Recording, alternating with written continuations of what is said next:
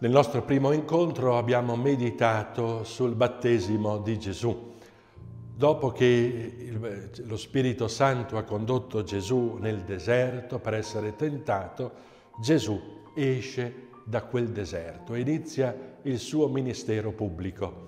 Leggiamo come l'Evangelista Marco ci consegna questo inizio del ministero pubblico di Gesù.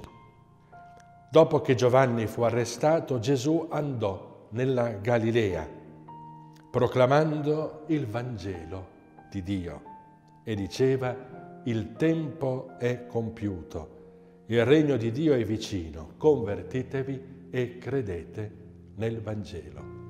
Soffermiamoci su queste prime parole eh, di Gesù che sono eh, certamente programmatiche di quello che sarà eh, il senso e il significato del suo ministero.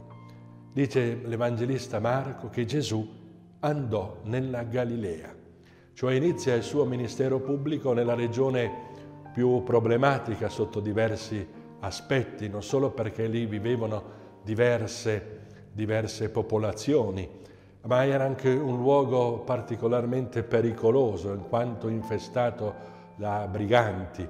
È significativa questa priorità che ancora una volta Gesù manifesta di andare ed iniziare meglio il suo ministero là dove la situazione sembra essere più compromessa.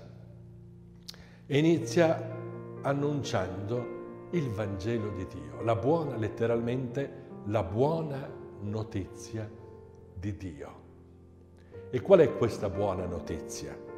Il tempo è compiuto. Il regno di Dio è vicino convertitevi e credete nel Vangelo. Soffermiamoci su queste parole che sono gravide di conseguenze. La prima espressione, il tempo. Il tempo è compiuto. Marco utilizza un'espressione molto chiara, il kairos, il tempo è compiuto. Ci, sono due possibilità di dire la parola tempo, Cronos e Kairos. Nella cultura antica Cronos era una divinità che divorava i suoi figli, lo sappiamo bene. Il tempo che passa inesorabilmente fa passare anche il nostro tempo, la nostra vita. Noi viviamo tante volte in conflitto con questo tempo che inesorabilmente passa e non riusciamo a fermare. Sant'Agostino in una sua riflessione dice che noi vogliamo diventare anziani e nello stesso tempo vogliamo mantenere la bellezza, ma le due cose, dice Sant'Agostino, non sono possibili. Se vuoi rimanere bello non è possibile invecchiare, se invecchi evidentemente non è possibile mantenere la bellezza. Ecco perché tante volte noi facciamo ricorso a tante eh, cose cosmetiche per attenuare su di noi i segni del tempo, ma la carta d'identità non cambia. E invece il tempo di cui parla l'Evangelista Marco è un tempo stabilito, quel tempo nel quale si realizza il progetto di Dio. È un tempo dunque nel quale tu puoi sperimentare la fedeltà di Dio. I tempi di Dio, i tempi di un, di un progetto eh, organizzato sapientemente da Dio per recuperare l'uomo alla salvezza. Ecco, nel momento in cui l'uomo, i nostri progenitori uscirono dal giardino dell'Eden, pensando di poter realizzare se stessi indipendentemente o addirittura contro Dio, Dio ha messo in atto un progetto di recupero. Dio, per usare un'espressione cara a Eschel, questo grande scrittore ebreo, Dio è alla ricerca dell'uomo. Se non suonasse male come espressione, possiamo dire che noi siamo tutti dei ricercati. Cioè Dio è alla nostra ricerca, il tempo di Dio che ha preparato attraverso i profeti, attraverso tanti uomini e donne nella storia della salvezza per portare a compimento questo progetto di salvezza, quel tempo di Dio il tempo stabilito, non siamo in balia del caso, della necessità del fato o del destino, ma siamo all'interno di un progetto nei quali Dio Padre ha saldamente le redini. Saper vivere la nostra vita non come casualità, non come una serie di eventi fortunati o sfortunati, ma leggerla nella prospettiva del eh, progetto di Dio e del suo piano di salvezza. Il tempo è compiuto. Non siamo più nel tempo dell'attesa, ma siamo nel tempo della sua realizzazione. Gesù lo dirà nel Vangelo, quanti re e profeti hanno desiderato ascoltare e vedere ciò che voi ascoltate, ciò che voi vedete, cioè rendetevi conto della grazia dell'essere destinatari in questo tempo della pienezza del progetto di Dio. Il tempo è compiuto, il regno di Dio è vicino. E questa prossimità del regno che dovrebbe immediatamente suscitare negli uomini gioia e disponibilità. Vi ricordate nel Vangelo di Luca? Tutto questo è espresso da due grandi figure, eh, Simeone e Anna, che il, quel giorno vanno al Tempio e hanno la grazia di tenere tra le loro braccia il figlio di Dio. E Simeone esploderà in quel bellissimo cantico, ora lascio, Signore, che il tuo servo vada in pace perché i miei occhi hanno visto la tua salvezza. Luce per illuminare le genti e gloria del tuo popolo Israele. È un'immagine stupenda che ci dice come c'è stato un Israele capace di cogliere il tempo in cui il regno si è fatto prossimo, in cui il regno si è fatto presente. Convertitevi, convertitevi e credete nel Vangelo. Dobbiamo tenere insieme queste due espressioni.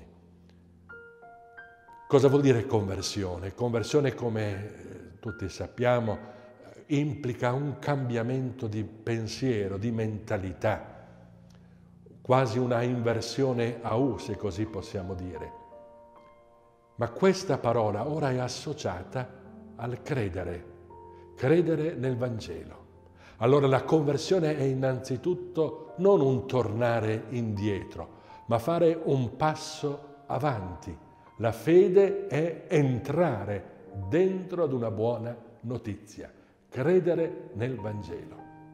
Cioè sarà possibile credere nel Vangelo e questo, questa fede nel Vangelo creerà le condizioni per un'autentica, stabile ed efficace conversione. È la fede la vera conversione. Fede significa credere di essere amati da Dio e fondare, consolidare la propria vita su questa certezza.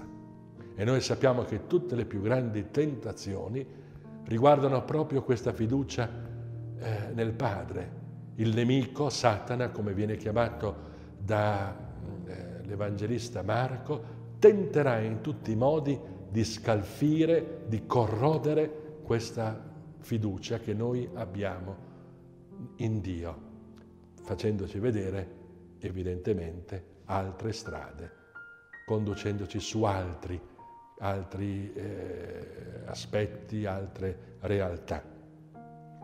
E per capire ancora meglio che cosa vuol dire credere nel Vangelo, Marco ci consegna questa chiamata dei primi quattro discepoli, in modo tale che noi possiamo percepire che concretamente che cosa vuol dire credere nel Vangelo. Passando lungo il mare di Galilea, vide Simone e Andrea, fratello di Simone, mentre gettavano le reti in mare. Erano infatti pescatori. Gesù disse loro, venite dietro a me, vi farò diventare pescatori di uomini. E subito, lasciate le reti, lo seguirono. Andando un poco oltre, vide Giacomo, figlio di Zebedeo e Giovanni suo fratello, mentre anch'essi nella barca riparavano le reti, e subito li chiamò. Ed essi lasciarono il loro padre Zebedeo nella barca con i garzoni e andarono dietro a lui. Cosa vuol dire credere nel Vangelo?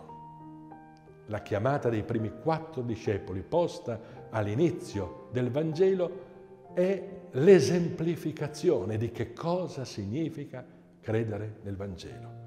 Gesù passa sul lago di Galilea, vede queste coppie di fratelli, li chiama e li chiama mentre stanno riassettando le reti, mentre gettavano, riassettavano le reti, cioè li chiama nella loro vita quotidiana, nella ferialità.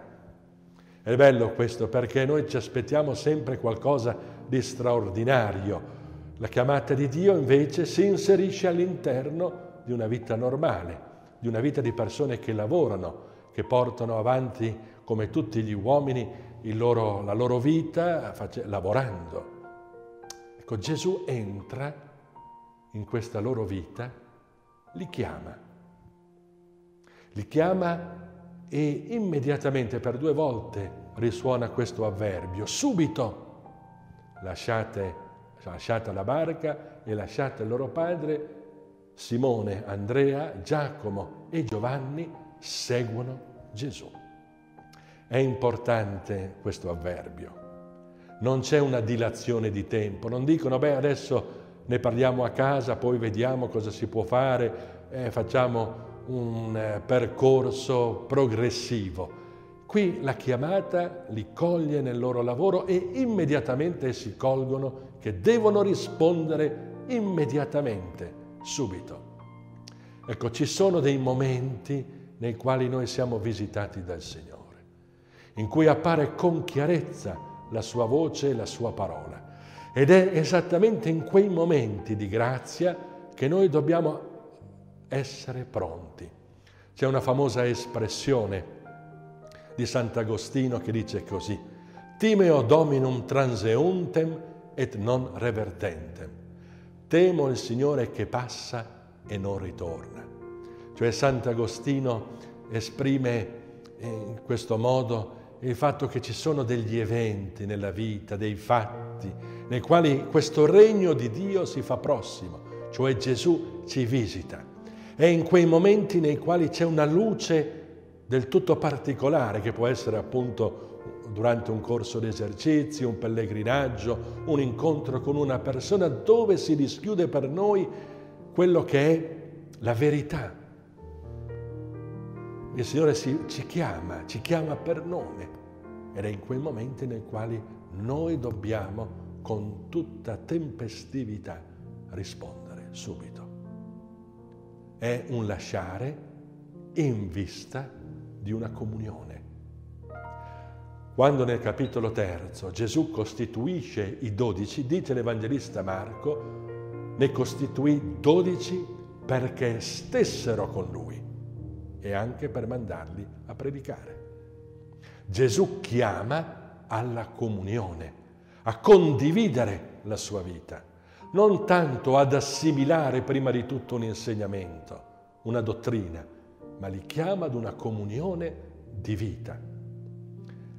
L'Apostolo Paolo dirà nella lettera ai Filippesi che tutto ciò che prima egli considerava un tesoro, ora lo considera come spazzatura in confronto alla sublimità della conoscenza di Cristo Gesù, mio Signore, per cui reputo tutte queste cose spazzatura, sono stato conquistato da Cristo.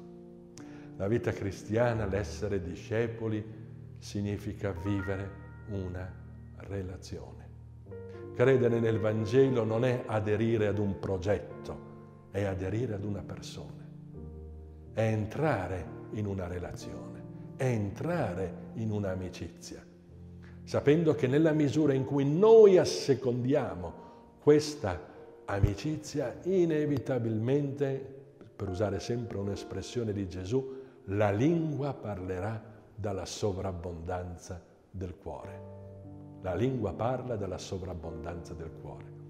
C'è una bellissima immagine che può rendere ragione di questo diventare discepoli annunciatori del regno. Quando Alessandro Manzoni, nei Promessi Sposi, racconta che il segreto di Perpetua stava quel segreto che lei aveva carpito da, ehm, da Don Abbondio stava nel cuore di questa povera donna come il vino nuovo in una botte malcerchiata, che se qualcuno fosse passato di lì appresso avrebbe potuto assaggiare quel vino che trasudava tra doga e doga.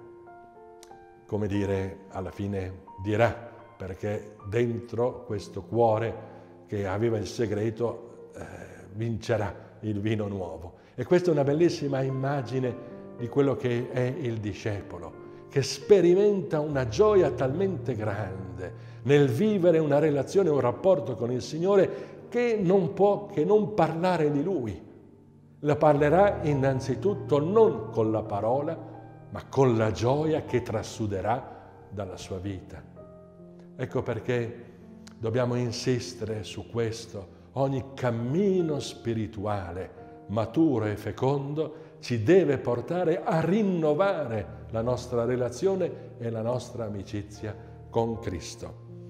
E questo significa in fondo che lasciamo ogni cosa, lasciamo ogni cosa non per diventare vuoti, ma perché niente e nessuno possa sottrarci alla bellezza e al fascino di vivere un'amicizia sempre più profonda, sempre più solida con il Signore. Non abbiamo paura se vediamo se la parola di Dio ci fa vedere che ci sono degli ostacoli, ci sono delle, dei legami che anche attualmente ci impediscono di crescere. Nella misura in cui lasceremo spazio a questo Gesù che passa, che ci chiama, e nella misura in cui saremo tempestivi nell'accogliere la sua parola, sperimenteremo la gioia che deriva innanzitutto da un'esperienza di libertà, liberati per vivere un'amicizia sempre più profonda con il Signore Gesù.